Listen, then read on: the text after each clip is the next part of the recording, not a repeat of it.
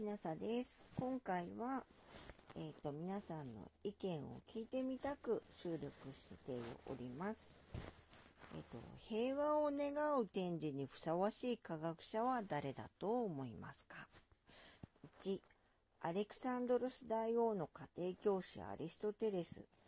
2、当時最強の武器の考案者であり、戦時に殺されたアルキメデス。3、チェーザレ・ボルジアの軍事顧問だったレオナルド・ダ・ヴィンチ。4、軍用コンパスの発明家で軍隊に望遠鏡を売り込んだガリレオ・ガリレイ。5、アメリカ独立戦争の功労者の一人、ベンジャミン・フランクリン。